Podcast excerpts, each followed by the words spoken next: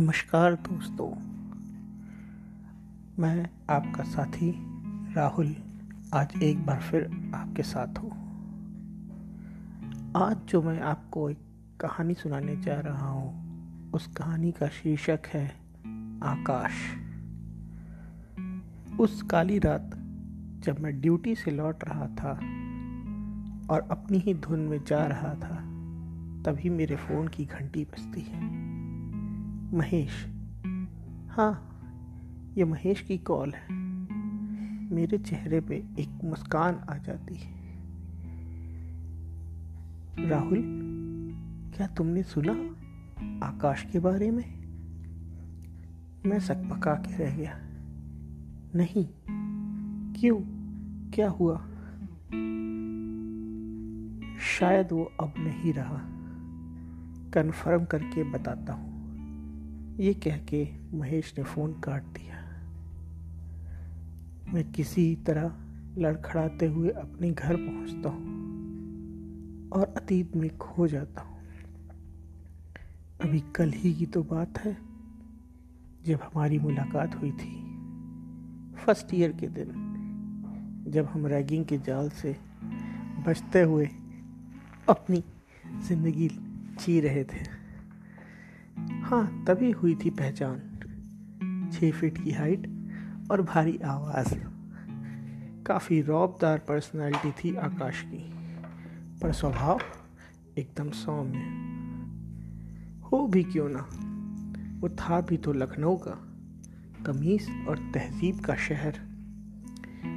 मुझे आज भी याद है, जब एक सीनियर ने कहा था कि अगर किसी मेस के सामने से निकलो और एक भी आवाज़ न सुनाई दे तो समझ लो कि वो लखनऊ की मेस है। आकाश का प्यार था उसकी बाइक। या वहाँ आर एक्स हंड्रेड हमेशा उसको सहेज के रखता था। शायद वो ऐसा ही था, सुलझा और समझदार। सिंपल लाइफ, पढ़ाई के अलावा और कोई काम नहीं। शायद हमारे देश में ज़्यादा स्टूडेंट्स ऐसे ही होते हैं, जो कि पढ़ाई, ज़िम्मेदारी और फ्यूचर संवारने में ही जीवन निकाल देते हैं। एक बार का किस्सा याद आता है, आकाश घर से नमकीन लाया था। घर की बनी हुई, उसने कहा, आओ दोस्त, तुमको खिलाते हैं। हम तो ठहरे गाँव के, पूरा हजम करने ही बैठ गए। तो उसने बोला, भाई, महीने भर चलाना है। शायद हमारे समय में सब कैलकुलेटेड होता था। महीने का खर्च, किताबों का खर्च, कॉपी का खर्च और यहाँ तक कि मूवीज़ का खर्च भी। पर जो बात आकाश को सबसे अलग करती थी, वो थी उसका कभी न हार मानने वाला स्वभाव और स्वाभिमान। आज भी याद है पीजी एंट्रेंस की प्रिपरेशन का वो टाइम जब एक एक कर गए, सभी फ्रेंड्स का सिलेक्शन होता रहा और वो हर बार कभी एक या कभी दो नंबर से रह जाता। और एक बार तो जब उसकी रैंक आई पर उसके मन का ब्रांच नहीं मिला, तब भी उसने वो छोड़ दिया और उसने हार नहीं मानी। वो फिर लग गया और लास्ट में सर्जरी उठाई। मुझे आज भी याद है जब मैंने उसे बहुत समझाया कि तू ऑप्थेलमोलॉजी ले ले अनेस्थीसिया ले ले। कूल है भाई और स्ट्रगल भी कम है। पर वो तो अपने धुन का पक्का था, कहाँ किसी की सुनने वाला था। सब कुछ सेट था, अच्छी ब्रांच, और फिर तो उसका ब्याह भी तय हो गया। सुकृति एक समझदार और सुंदर लड़की थी। पर कहते हैं ना, किस्मत कब बदल जाए, कोई नहीं जानता। काम का प्रेशर आकाश का डेडिकेशन शायद उसको और कुछ सोचने ही नहीं दे रहे थे। धीरे धीरे आकाश की तबीयत खराब होने लगी। शरीर कमज़ोर पड़ रहा था। ये क्या होने लगा? जब जाँच हुई तो पता चला कि आकाश को तो ड्रग रेजिस्टेंट ट्यूबरकुलोसिस हो गई है। आकाश के ऊपर मानो आसमान से बिजली गिर पड़ी। मानवता की सेवा का ये भुगतान। कोई भी तो बुरी आदत नहीं थी उसको। फिर आकाश क्यों? शायद भगवान कठोर होता है। पर आकाश हिम्मत हारने वालों में नहीं था। वो तो शुरू से वक्त से दो दो हाथ करने की हिम्मत रखता था।